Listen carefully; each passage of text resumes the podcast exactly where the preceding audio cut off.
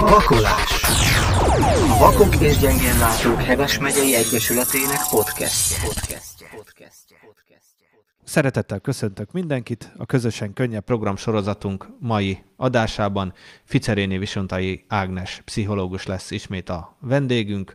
Ő fog nekünk, ő majd elmondja a témával kapcsolatos tudnivalókat. Azt szeretném elmondani, hogy a programunkat az Emberi Erőforrások Minisztériuma és a Nemzeti Fogyatékosságügyi és Szociálpolitikai Központ közhasznú nonprofit Kft. támogatja. Nagyon jó szórakozást kívánok a mai elő, előadáshoz is mindenkinek, és átadom a szót Áginak. Köszönöm szépen, Gábor. Üdvözlök én is mindenkit. Hát elérkeztünk a kis saját felépítésű sorozatom harmadik részéhez. Egyelőre ezzel be is fejezzük, mert most jön már a szerencsés kimenetel, a posztraumás növekedés. Erről fogunk egy picit beszélni, de hogy ez hogy jön létre, azért ennek van egy folyamata. Az első adás folyamán megbeszéltük, hogy, hogy az első sokkal trauma után, a krízisen keresztül feldolgozzuk ezt a gyászsal. Ez körülbelül egy év, de hát kinek mennyi és utána annak a vége felé próbálunk bizonyos stratégiákat a megoldásra.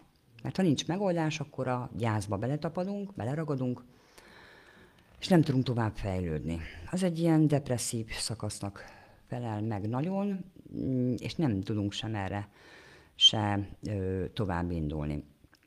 Ezért próbálunk ö, mindenfajta stratégiákat használni, és megpróbáljuk akarva akaratlanul a legjobbat kihozni ebből a helyzetből. Amiről már beszéltem a múlt adáson is, hogy megpróbáljuk a régi életünket és az újan, újonnan kialakított életünket ötvözni, tehát szívesen emlékszünk az emlékeinkre, de szívesen nézzünk a jövőbe, jövőbe is. Ö, ö, Kétfajta megküzdés mond Lazarus és Lanariel. Azért mondom ezt a fajtát, mert ez rengeteg fajtaképpen szakirodalmakban megjelenik, de szerintem ez a legegyszerűbb és a leg, legcélra vezetőbb és a legérthetőbb. Nem kell ezt agyon bonyolítani, nem annyira bonyolult dolog ez, de nyilván minden kutató másképp látja ezt. Én nekem ez a legszimpatikusabb és a legközérthetőbb. E, e, ez a kettő az érzelemközpontú és a probléma központú megküzdés. Mm, nyilván a, a nevéből is adódik a egyik és a másik fajta, de mindjárt megbeszéljük ezt is. Az érzelemközpontú megküzdésnél a személy mindent megtesz annak érdekében, hogy hogy a negatív érzések szétterjedését azt megakadályozza. Tehát a rossz érzést valahogy, valahogy elkerülje, még akkor is, hogyha, hogy, hogyha ezt tudja, hogy ez egy végleges helyzet. Tehát, mint a látásvesztésnél is, mindent megteszünk azért, hogy ezt az érzést ne érezzük, ezt a veszteséget. Na most ennek vannak jó és rossz oldala is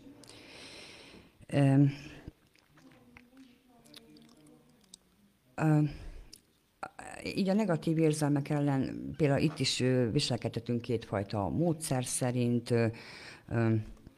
Lehet, lehet viselkedéses és ko- kognitív stratégiákat vehetünk elő, ezt mind, hogy ezt a negatív érzést elkerüljük. Viselkedési stratégiák lehetnek ilyen hétköznapi dolgok, mint, mint az addiktív szerek, tehát ital, drog és mindenfajta tompítás, hogy egy picit jobb legyen. Lehet, ami egy picit jobb megoldás, az érzelmi támasz keresése. Tehát elhagyjuk ezeket a szereket, és keresünk valakit, csak egy barátot, egy családtagot, egy szomszédot, bárkit, akivel egy picit tudunk. Nem kipetten panaszkodni, de az is belefér. Vagy ne adj Isten egy pszichológust, mert, mert fontos, hogy egy picikét tudjunk ezekről beszélni. Az érzelmeinkről és sok minden másról. Vagy egyáltalán az, hogy hogy éljük meg azt a napot. Vagy hogy valakinek megmondjuk, hogy de szépen süt a nap, ha csak érezzük, akkor is. Nem kell a mindent látni. Aztán ilyesmi lehet még ilyen viselkedéses stratégia, testmozgás. Ez nagyon jó, mert valamilyen szinten addig tudjuk egy picit, picit nem, nem, nem a rosszra gondolni. És a testmozgás, mint tudjuk, az ezért rengeteg fajta olyan, olyan hormonális dolgot is a szervezetbe, ami azért viszonylag egy kis boldogságot termel, és ez nem csak a csokoládé, hanem ez lehet egy futás, egy jó kiadós séta, Nyilván ennek azért vannak, vannak akadályai, mint a közlekedés és ilyesmi, ha ez akkor még nem megy elsőbe, de hogyha ezt egy baráttal, egy családtaggal tesszük, és egy jó séta a levegőn, akkor megvan a társas támogatás is, és megvan hozzá a testmozgás is. De ha csak egy bármilyen googolás, akármi otthon, egy kis torna, az is nagyon-nagyon sokat tud segíteni. Egy picikét úgy mondjuk, hogy ilyenkor kitisztul a fejünk, és akkor egy picit másképp látjuk talán egy másik színbe az egész világot. Ilyen viselkedési stratégia lehet még, aztán, hogy ez jó vagy rossz, ezt mindenki döntse el, tulajdonképpen a hely, meg az, a, a, ami ezt talán befolyásolhatja, az a, az a kontroll nélküli érzelmek feltörése. Na most ez lehet a dű is, de lehet csak egy kiadós sírás, ami csodákra képes, ha az a megfelelő helyen, helyen ö, indul el, és, és ez egy nagyon megnyugtató dolog lehet. A dű már kevésbé, vagy ilyen dühös reakciók. Tulajdonképpen minden olyan, olyan viselkedéses stratégia, ami a problémáról eltereli a figyelmet, mert itt csak a terelés a hangsúlyos. Tehát, hogy addig ne érezzük azt a, azt a terhelő dolgot. Kognitív stratégia viszont az már egy más fajta stratégia. Ennek is van több fajtája. Ez lehet ilyen, ilyen a probléma időleges figyelmen kívül hagyása. Hát most ez így jól hangzik, de ez vagy sikerül, vagy nem. De nyilván, ha ez türelem kérdése és nyilván egy kontroll kérdése is, ez például lehet egy könyvolvasás, egy tévéműsor, ha más nem, egy sorozat, egy valami, amikor addig sem azzal foglalkozunk. Vagy van egy másik a helyzet újrakeretezése. Most egy kicsit ö, olyasmi, hogy ugyanazt élem meg, csak, ö, csak adok neki egy másfajta formát. Tehát igen, én most megvakultam, igen, ez nagyon kellemetlen, de, és a de az ott van, hogy de valahogy mégiscsak kéne csinálni. Tehát ez szörnyű dolog, de ennek lehet egy jobb oldala is. Mm, mint például, ha megtanulnék közlekedni, akkor ugyanúgy tudnék élni. De hát ez nyilván egy, egy sokkal későbbi, későbbi gondolat lesz. De újrakeretetés például az is, hogyha én most nem látok már, de ki akarok porszívozni, akkor újra kell az egészet, hogy ennek annyi előnye van, hogyha véletlenül ott marad egy porszám, akkor azt majd jól nem látom. Szóval ez is, ez inkább picit humorral, és a humor az nagyon-nagyon sokat segít ilyenkor. A probléma központú megküzdésnél a, a helyzetre, a kialakult problémára fókuszálunk, itt már nem az érzelmek dominálnak ezt, és akkor így megpróbáljuk ezáltal megváltoztatni azért, megváltoztatni azért, hogy a jövőben mindezeket el tudjuk kerülni. Tehát ez már egy racionálisabb megoldási mód. Ez, ez, ez, ez a folyamat, ez probléma megoldó stratégiákat igényel, melyek azért, ennek van egy irányultsága. Ez befelé és kifelé is irányulhat. Ha kifelé irányulnak, akkor, akkor a problémát próbáljuk bármilyen úton, módon megoldani, és ezzel logikázunk, hogyha meg befelé irányul, akkor viszont nem a közöttüket változtatjuk, nem, nem magát a, magát a problémát, hanem önmagunkba változtatunk meg valamit. Na most ez keményebb, mert ha nem változik kívülről semmi, ami ugye már megbeszéltük előző adásban, hogy ha kívülről változik valami, akkor könnyebb a belsőt is változtatni hozzá. De ha ez kívül így nem változik, csak belülről valami, akkor ez olyasmi, hogy ennek is két oldala van, hogy vagy elterelem, tehát ez az elterelésnek a, a művelete, vagy az addikcióké, vagy, vagy, vagy olyasmi, hogy én gondolom másképp. De ez már egy nagyon bonyolult folyamatnak a része. Mert az, hogy én már másképp gondoljam azt a dolgot, ami, ami megváltozott, tehát ne a rossz oldalát lássam a látásvesztésnek vagy a betegségemnek, hanem a jó, jót is meglássam benne, ahhoz azért nagyon-nagyon sok időnek el kell telni, és tényleg a gyász folyamatot teljesen végig kell élni.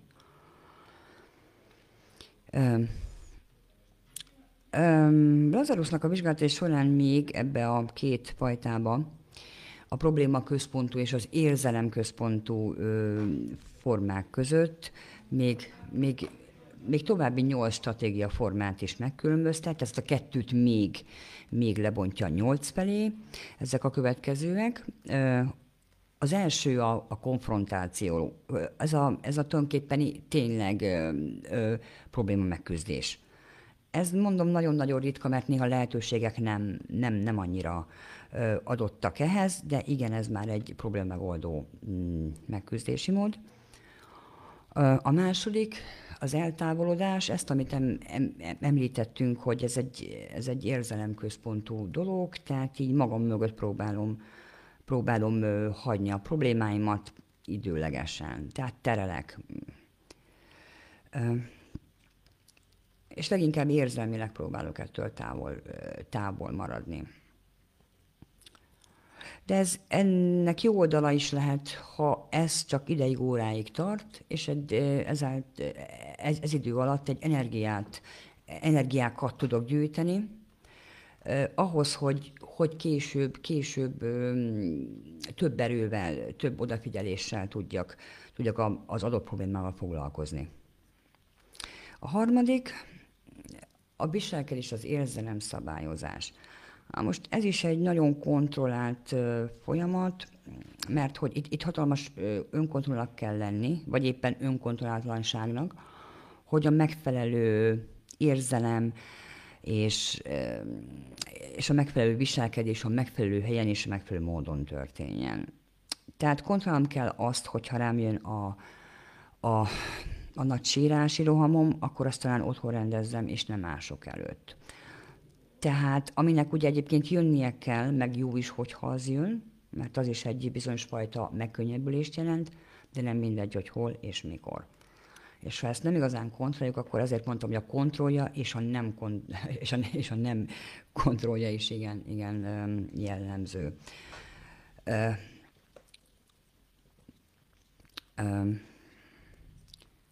A negyedik a társas támogatás keresése, hát erről is beszéltünk, említettük az előbb, család, barátok, nagyon-nagyon fontosak. És ezt keressük is, néha nem tudatosan, de, de jó azért, ha ott vannak.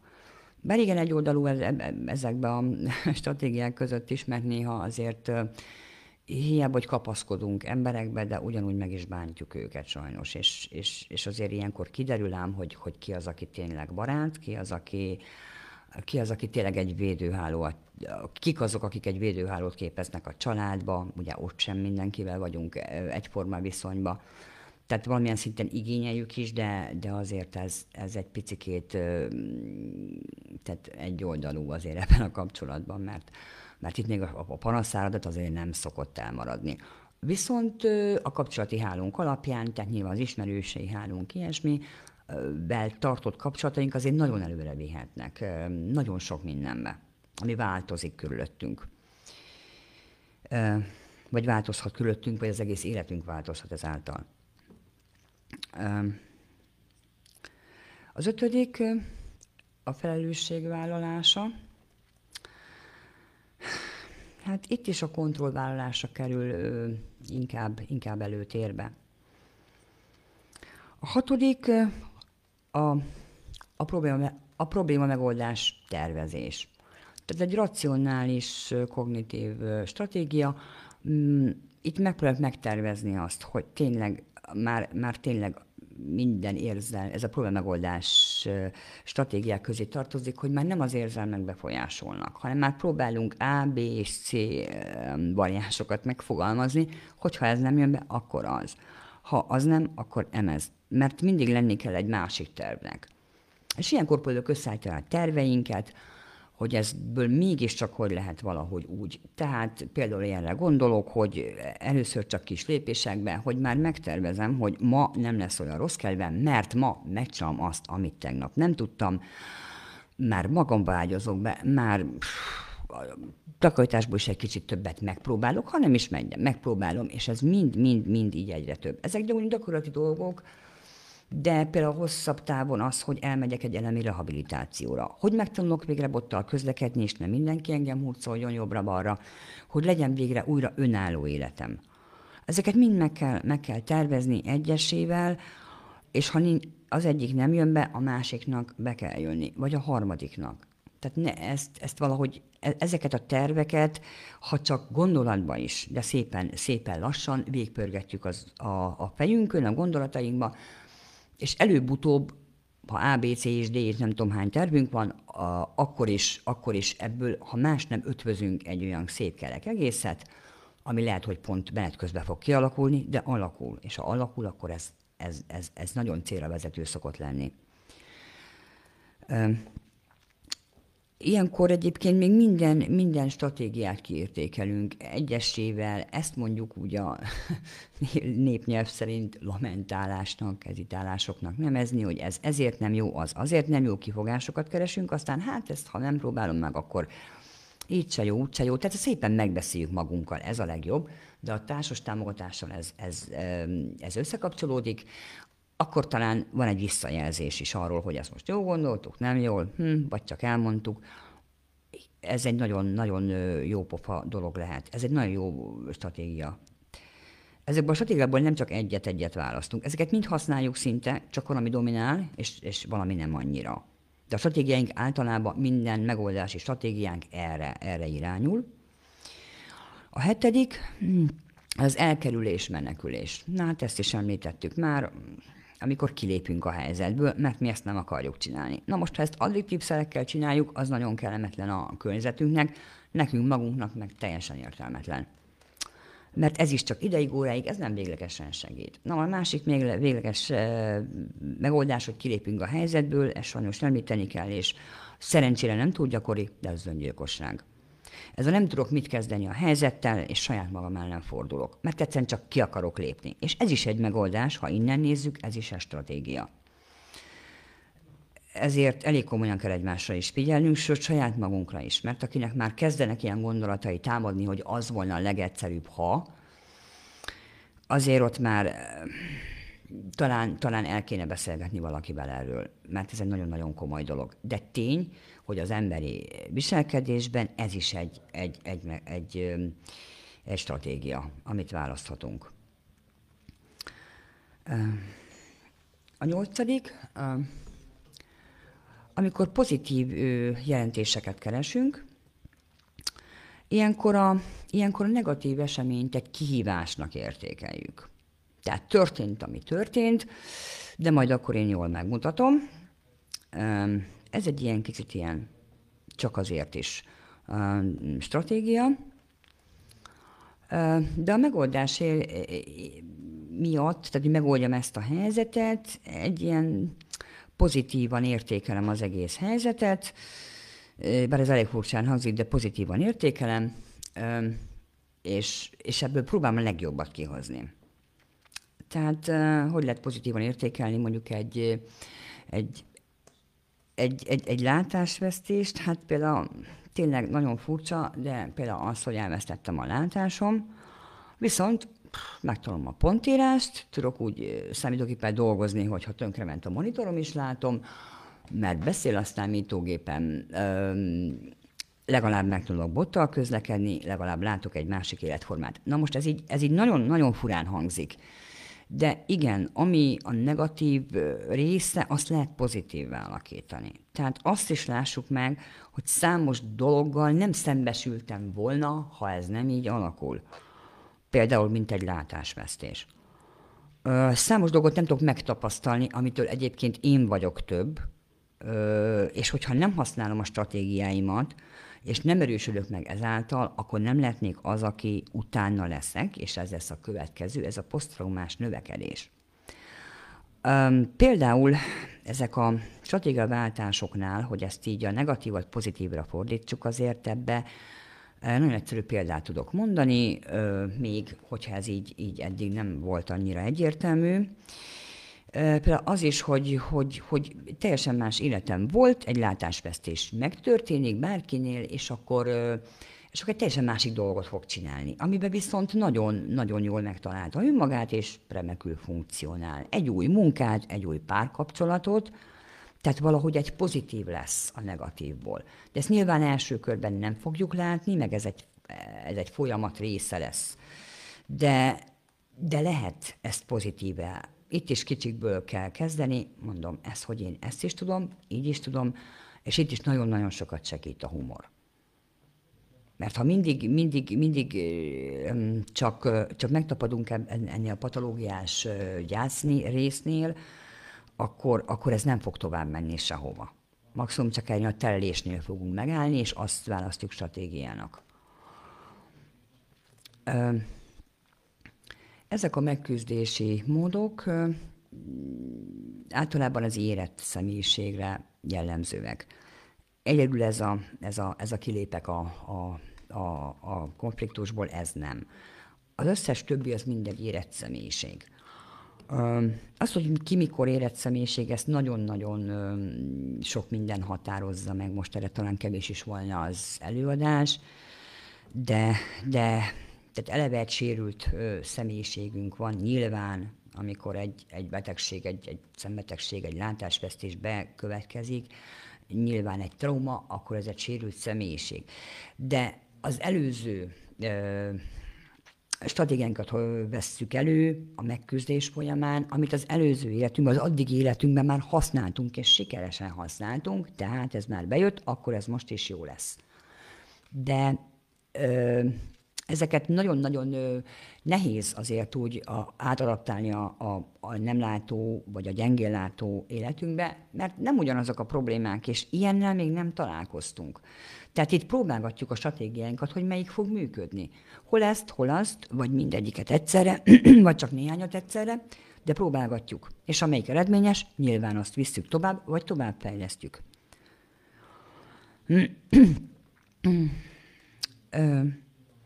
hogyha, hogyha megakadunk ennél a patológiás megküzdésnél, akkor, akkor inkább csak a szorongás csökkentést próbáljuk előtérbe helyezni, meg az érzelmeinket, és akkor, és, és akkor csak ilyen elhárító mechanizmusokat használunk, vagy tényleg ez a totális feladás lesz a vége. Tehát nem jó pont itt megragadni. Hm. Ezek az érett védekező mechanizmusok teszik egyébként lehetővé, hogy, hogy, hogy tartósan, érzelmi és, és ilyen indulati, indulati elárasztások, ilyen túltengések ne legyenek a jövőben. Tehát tudjuk majd maximálisan kontrollálni akár az elesettségünket, akár az elhagyatottságunkat, akár a magányunkat, a kétségbeesésünket tudjuk remekül kontrollálni, és nem, nem, nem a legrosszabb stratégiákhoz fogunk nyúlni. A, ezeket, a, ezeket a stratégiákat befolyásolják még a szociális tényezők, amik nagyon-nagyon fontosak, talán már több, több résznél is emlegettük ezeket, de ezt mindig ki kell hangsúlyozni. Mert valóban mindig tartozunk, tehát itt azért rengeteg szociális tényező van. Ilyen például a gazdasági és szociális helyzete az egyének. Tehát, hogy milyen anyagi viszonylatban élek például, vagy mi volt a munkám előtte, milyen a státuszom. Ez nagyon-nagyon sokat számít, hogy honnan, hová érek. Hogy, hogy, hogy, hogy milyen, milyen az, a, az a közeg, ahol én elvesztem a látásom. Tehát értem én itt azt, hogy, hogy ha ez egy kicsit elmaradottabb térség, akkor nyilván nem lesz meg az a rehabilitációs háttér sem, az a háló sem, aki, aki, vagy akik tudnának nekem segíteni picit tovább lépni, vagy csak feldolgozni ezt a részt, vagy, vagy kialakítani a, a következő életemet. Tehát ö, értem ezt azzal, azon, hogy, hogy például teszem fel egy ilyen most én nem mondok itt országrészeket, de nyilván egy, egy, egy kisfaluból a rehabilitációs szolgáltásokat elérni azért az nehezebb, mint egy fővárosba, egy, egy, egy kisvárosba. Mm, talán hol vannak ilyen központok, nem túl sűrűn vannak, de az, az országban de most egyre több szerencsére. De hát ez azért teljesen más elérni onnan. Vagy teljesen más onnan látni több látássérültet, ami ugye motiválható lehet, mert egy példa, hogy lám, neki is megy, akkor nekem miért nem?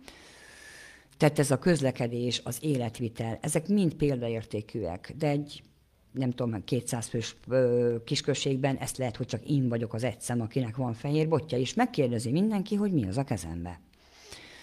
Szóval azért ezek nagyon-nagyon-nagyon szertágazó dolgok lehetnek, hogy tényleg, hogy ki honnan jön, ki hol él, az is nagyon-nagyon fontos, és milyen anyagi körülmények között. Tehát ezek a rehabilitációs eszközök, meg az otthoni életünkre szükséges eszközök nem olcsóak. Azt hiszem, aki elvesztette a látását, vagy bár a látása, nagyon jól tudja, hogy azért ezek azért mindig, mindig jóval drágábbak, mindig több utána járás kell. Szerencsére az interneten már lehet rendelni mindent. Itt csak a csillagosség szab határt anyagilag, mindent be lehet szerezni, csak ugye nyilván ehhez kell egy anyagi háttér. Ami nyilván akkor lehet, hogyha az előző életünkben van valamennyi anyagi jólétünk, vagy van egy stabil munkánk. De hát igen, azért ezt tudjuk, hogy a munka az, az nem annyira elérhető sajnos semmilyen fajta, fajta ö, ö, látásvesztésre, vagy bármilyen más folyatékossággal élőnek ma Magyarországon, bár szerencsére is inkább már, már, már, már azért emelkedő tendenciát mutat, és most már nem néznek kicsit marsrakónak az embert, amikor bemegy egy munkahelyre és jelentkezik, mint látássérült vagy mozgássérült, esetleg a hallássérült. Ez már lassan kezd elfolt lenni. Nyilván ez is nagyobb városokban, meg megyeszékhelyeken, de, de azért itt is már picit javul a helyzet.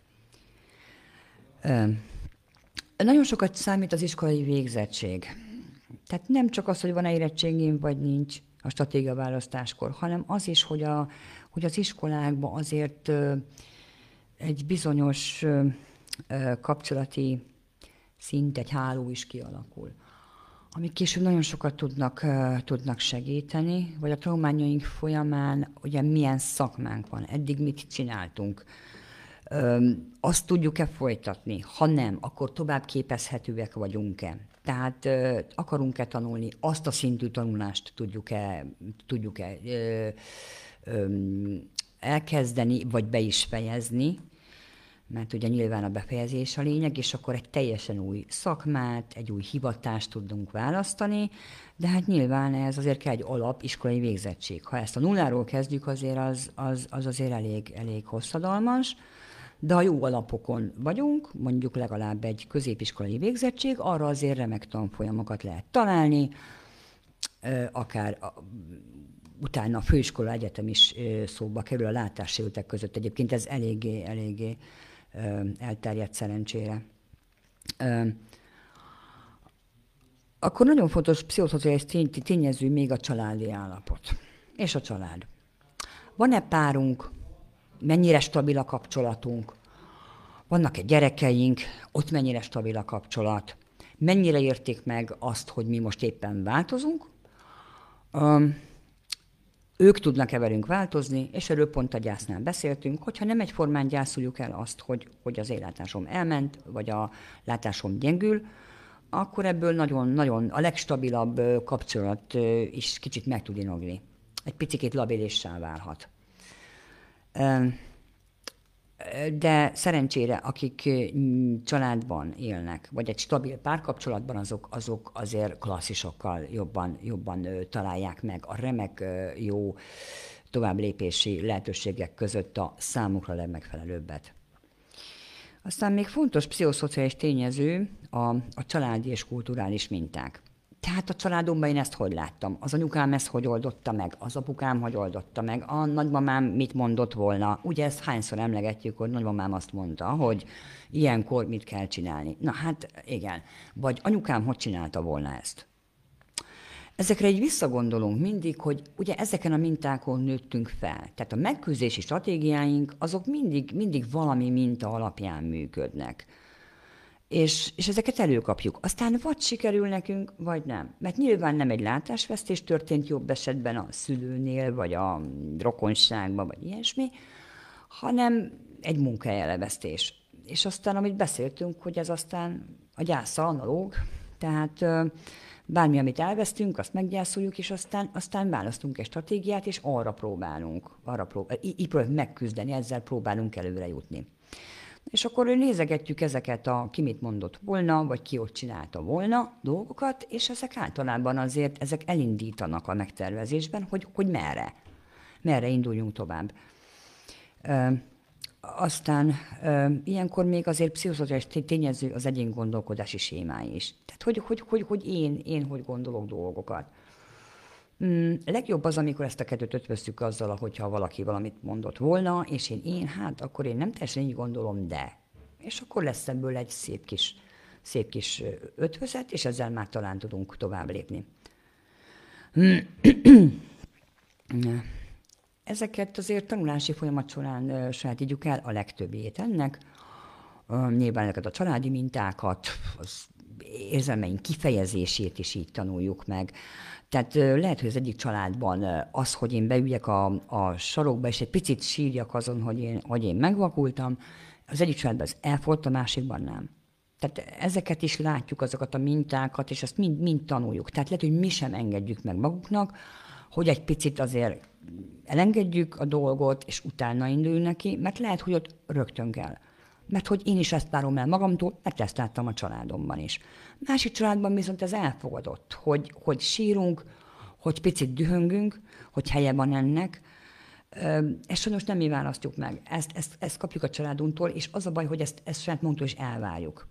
Pedig lehet, hogy ezeket tényleg, tényleg át kéne gondolni, hogy nem mindig az a jó, ha én most itt jól megrázom magam, úgy csinálok, mint a rendben volna minden, és megyek tovább, de mint a tank az életembe, hanem egy picit hagyni kell azt, hogy, hogy, hogy ez kicsit lecsengjen, és utána kezdeni egy új lapot. Tehát el kell olvasni a lappajáig azt a könyvet, hogy, hogy lapozhassunk, és egy új fejezetet kezdjünk el. Um, um, um. Um,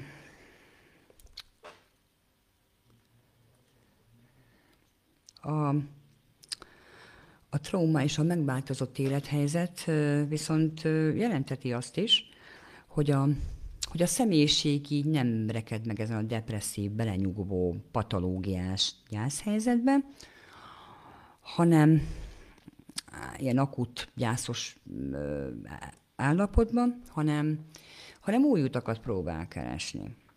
Tehát, hogyha jók a stratégiáink, és elkezdünk tervezgetni, akkor előbb-utóbb a jövőnket próbáljuk, amit, amit az előbb említettem is megtervezni.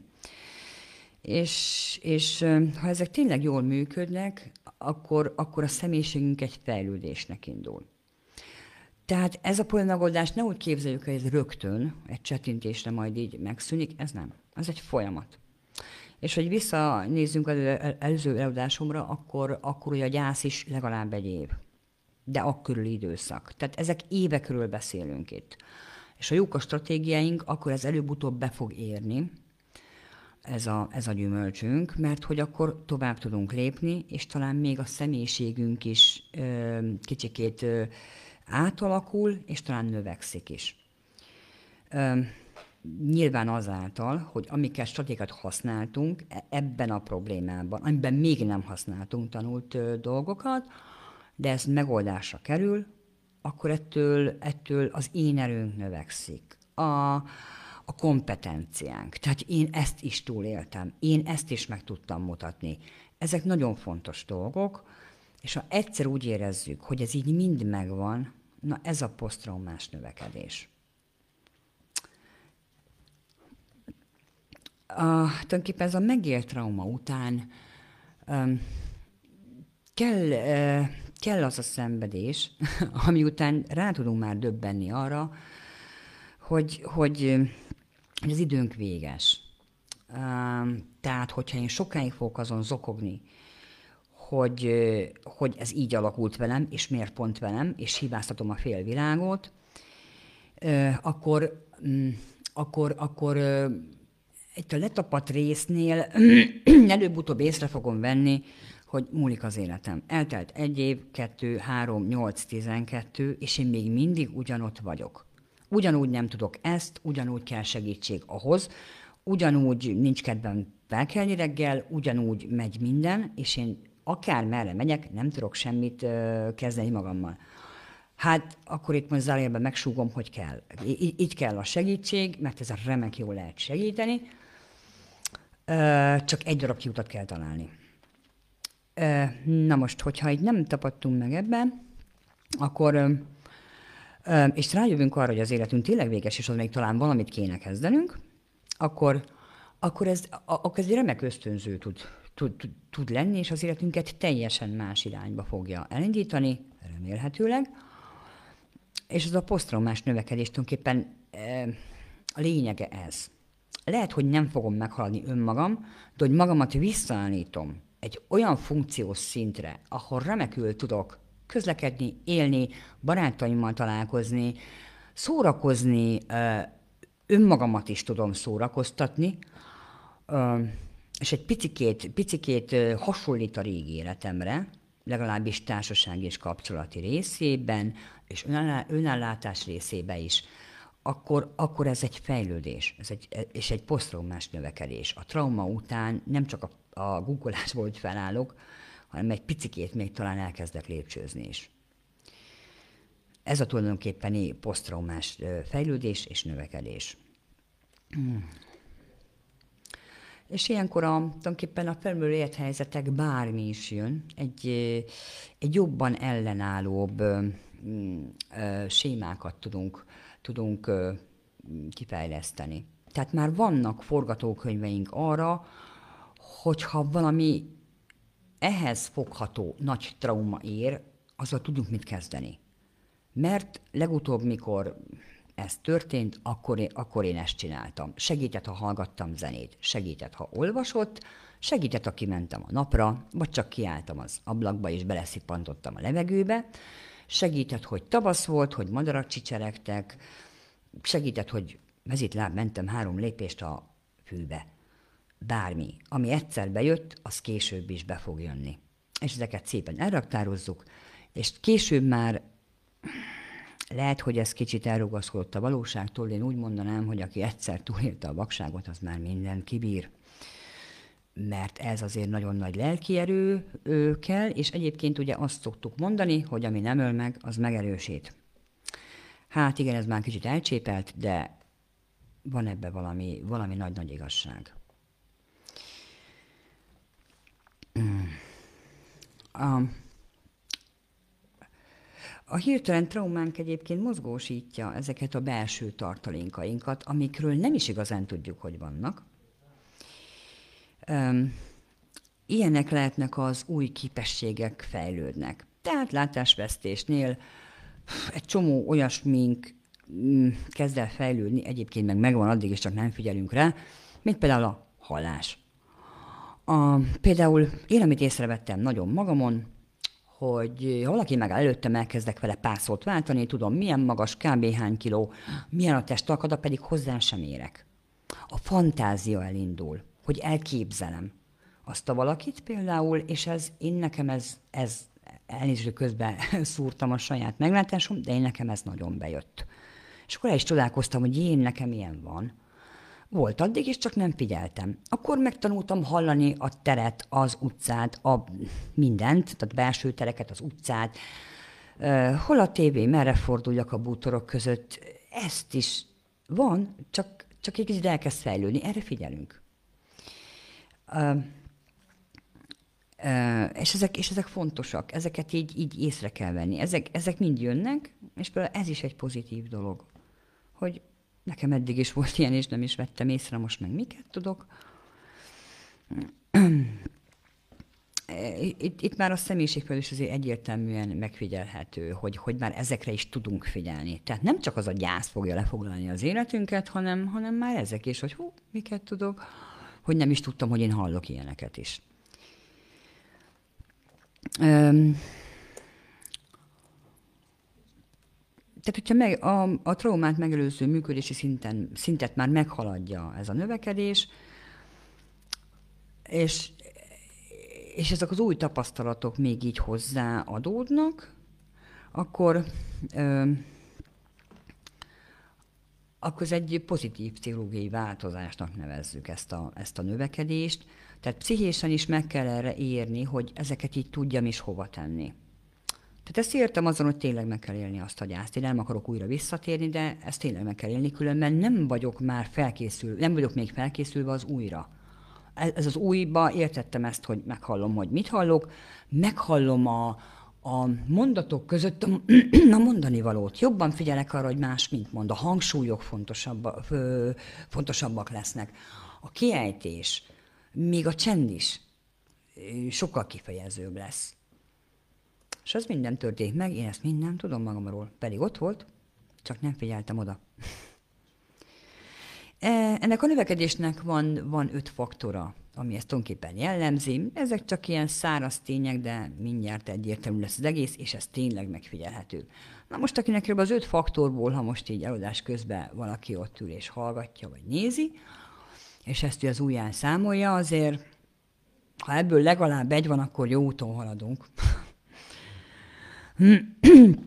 az élet fokozottabb megbecsülése. Fontos lesz az idő. fontos, fontos lesz a, az az idő, amit valamivel foglalkozok. Kicsit jobban fogok odafigyelni olyan dolgokra, amire kevesebb időt ö, szántam. Fontosabbak lesznek, ö, az idő múlása is fontosabb lesz. és itt nem a bakancslistákat emlegetném, hogy kevés az időm, és még leugrok két hegyről, vagy nem tudom, eltűernyőzöm, hanem az is belefér, miért ne, aki bátrabb. De inkább az, hogy az az idő, az minőségi legyen. Például nem sortatot nézek, hanem mondjuk lélektani drámát hogyha én arra már lelkileg kész vagyok. Vagy egy ismeretterjesztő műsort, vagy könyvet, akár hangos könyvet hamarabb veszek elő, mint a reklámblokkot is meghallgassam a akármilyen napi sorozat mellett. Tehát szóval vannak ezek a teljesen értelmetlen időtöltési dolgok. Ö, még ennél azt is többre becsülöm, hogyha leülök a sarokba csendben, és végig gondolom az aznapi dolgaimat, hogy mi történt és mi nem történt, és a kapcsolataimat, az emberi kapcsolatokat, még a, talán a köszönést is. Amit talán rosszul címeztem valakinek aznap reggel. Ö, akkor a második az addigi értékrend megváltozása. Más lesz az az értékrend tényleg, hogy mi a fontos. Hogy nyilván nem fogok az anyagiak után annyira futni, hogyha nincs akkor éppen munkám, hanem inkább, inkább fontosabbnak fogom tartani azt, hogy ennyi pénzből is megoldom az alapvető segédeszközöket, az életem fenntartását, és inkább odafigyelek a kapcsolataimra, a több beszélgetésre, a, a, a, a minőségi, ahogy az előbb is említettem, időtöltésre mindenkivel. Um, ezeket a kapcsolatainkat a nagyobb intimitás is fogja jellemezni. Tehát ez azt jelenti, hogy eddig volt X barátom, hát most csak az X-nek a fele, jobb esetben, mert a barátok azért lemorzsolódnak, és az ismerősök is. Marad mondjuk a fele, de az sokkal intimebb, sokkal meghittebb, sokkal fontosabb. Pont ezáltal, hogy akkor is velem volt, amikor. Nem csak akkor, amikor én az voltam, aki voltam, hanem az is, aki most lettem. Aki végigélte velem azt, vagy végignézte ezt a folyamatot. Ha nem is tudott segíteni, de végigélte velem. Végig látta, hogy, hogy, ez, hogy ez hogy működik. Na, ezeket azért felértékeljük. Igen, csak ezeket a kapcsolatokat. És nagyobb intimitás is, sokkal őszintébb vagyok én is. Talán ő is sokkal őszintébb lesz. Ezek sokkal... Tehát egy ilyen szűrőn keresztül mennek át ezek a kapcsolataink, és, és tényleg mire, mire a végére érünk ennek az egésznek, bár a végre soha nem érünk szerintem, addigra, addigra ezek, ezek tényleg, tényleg sokkal intimebbek lesznek. A harmadik, hogy a személyi, hogy a személyes sérülékenységemet megélem ugyan, de már tisztában vagyok vele, hogy hol vannak a hibák. És ezt nagyjából tudom kezelni is.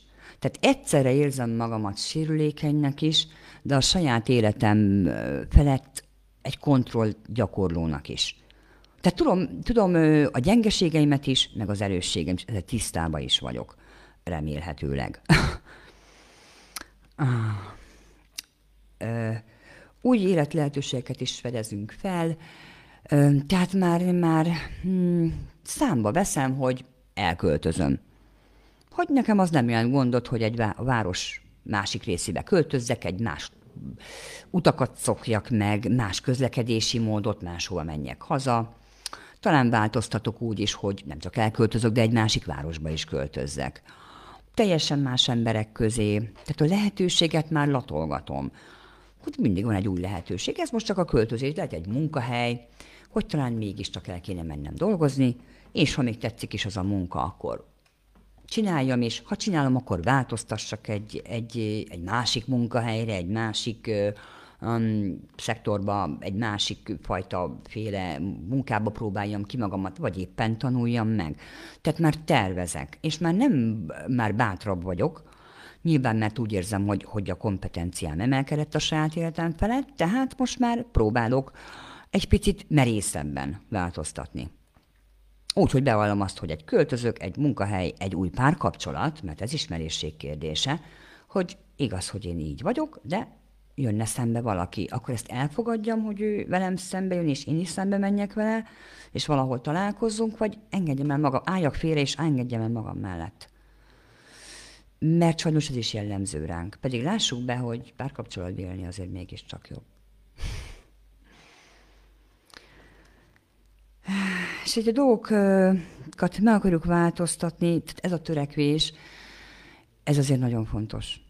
Pont ezért a kompetencia érzésért, hogy én, hogy én érezzem azt, hogy én felős vagyok már a saját életemért, és én meg is tudom ezt változtatni, ha akarom. Maximum visszalépek, ha nem sikerül. De azt is én döntsem már el. Hogy már tudjam eldönteni. És ha ez egy vereséggel ér véget, akkor vissza is tudjak vonulni, de már ne törjek úgy össze, mint az előtt. És az utolsó az, hogy a spiritualitás és az egzisztenciális kérdések felé fordulunk.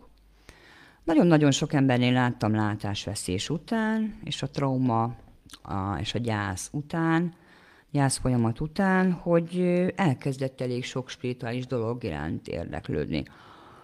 A spirituális dolog az nagyon-nagyon sokrétű, hogyha ezt így valaki nem érteni, akkor ezek a vallások is ide tartoznak. Valaki kicsit vallásosabb lett, mert úgy gondolja, hogy neki egy mozdulatlan mozgató is segített abban, hogy ő idáig eljutott. Tehát ez lehet a Jóisten, ez lehet bárki, vagy bár, bármilyen fajta, fajta láthatatlan valami, de az segített neki. És ez pont nem egy vallás, akkor csak egy, csak egy pici kis hit önmagába, ami, ami például lehet ez a sors, hogy az segített nekem megerősödni, és tehát ilyen, ilyen hú, hogy is mondjam, hogy a, tulajdonképpen ilyen sorszerűnek látjuk az egészet, mert én úgy éltem volna, mint régen, akkor. Ez egy átkeretezés is egyébként, meg, meg talán egy, egy, egy inkább, ez is egy ilyen valami be, betett hit. Ez a sorszerűség is, hogy, hogy ennek így kellett történnie meg tulajdonképpen a belenyugvás is. De mindig kell egy ilyen valami segítség, ez egy láthatatlan valami. Vagy valaki, aki segít minket. És nagyon-nagyon sokan fordulnak e felé, és ez nem baj. Vagy nagyon sokan az asztrológia felé szoktak fordulni, tehát ez a spiritualitás lényegébe. Tehát van abban tényleg valami, valami bizarr, hogy volt egy életem, most meg lett egy másik, és akkor tulajdonképpen még mindig én vagyok. Tehát, hogy azért ez, ez egy igen, igen kemény öm, öm, elfogadás, még, még a saját elmémbe is. És azért minél, minél régebbi ez a látásvesztés, azért annál erősebbek vagyunk már. De még, még, még ha erősek is vagyunk, és kompetensek a saját életünkben, és zénerünk is elég magas, akkor is igen, igen furcsa visszanézni azt, hogy, hogy, hogy én ki voltam. Tehát a kettő még mindig, mindig nagyon, nagyon külön mozog, de mégis én vagyok. Tehát elég bizarr ezt még a saját elménkbe is elrendezni, és a saját fantáziánkba is összerakni, mert azért ez, ez lássuk be, hogy valahol, valahol tényleg furcsa. És én, én saját magamon, ha egy személyes példát említetek, észreveszem, hogy valami eseményt próbálok valakinek mondani, és, és akkor úgy mondom, nem azt, hogy mikor történt, csak úgy körülbelül mikor, igen, akkor még én láttam. És akkor, tehát egy, én is ehhez kötöm. Hát ez egy törés, csak ez valahol mégiscsak én vagyok. De igen, és akkor ilyenkor ö, szokták azt sokan mondani, többek közt én is, hogy nekem két életem van. És attól lett ilyen az új életem, hogy a régi olyan volt. Tehát ha jó alapokra építjük az újat, mint a háznál is, ha nem jó, nem jó az alap, akkor a ház se lesz jobb, bármilyen téglából is építettük, és bármilyen szép lesz, és bármilyen drágán építettük, mert akkor nincsenek szilárd alapok. Akkor összeomlik az egész. És pont ezt az omlást így, így szépen megakadályozzuk a stratégiáinkkal, és ha jók a stratégiák, és jó volt ott az alap, jó használjuk a stratégiáinkat, akkor ebből egy növekedés fog elindulni. És egy teljesen másik élet. Ami szervesen nyilván kapcsolódik az előzőhöz, csak egy újabb, egy másfajta. És ezt én szoktam így zárásképpen azért e- e- elmondani, elmondom, hogy én ezt így szoktam mondani, hogy én, én most nem lehetnék az, aki vagyok, hogyha ez egész, egész trauma nem, nem, nem történik meg velem. Nagyon szépen köszönöm a figyelmet mindenkinek. Remélem a személyesen találkoznánk, vidám tém, vidámabb témákról beszélgetnénk, de ezek az alapokat sajnos meg kell élnünk és meg kellett osztanom mindenkivel, akit ez a téma érint. Köszönöm szépen a figyelmet! Ez volt a vakolás. További információkért keresd fel weboldalunkat wghme.hu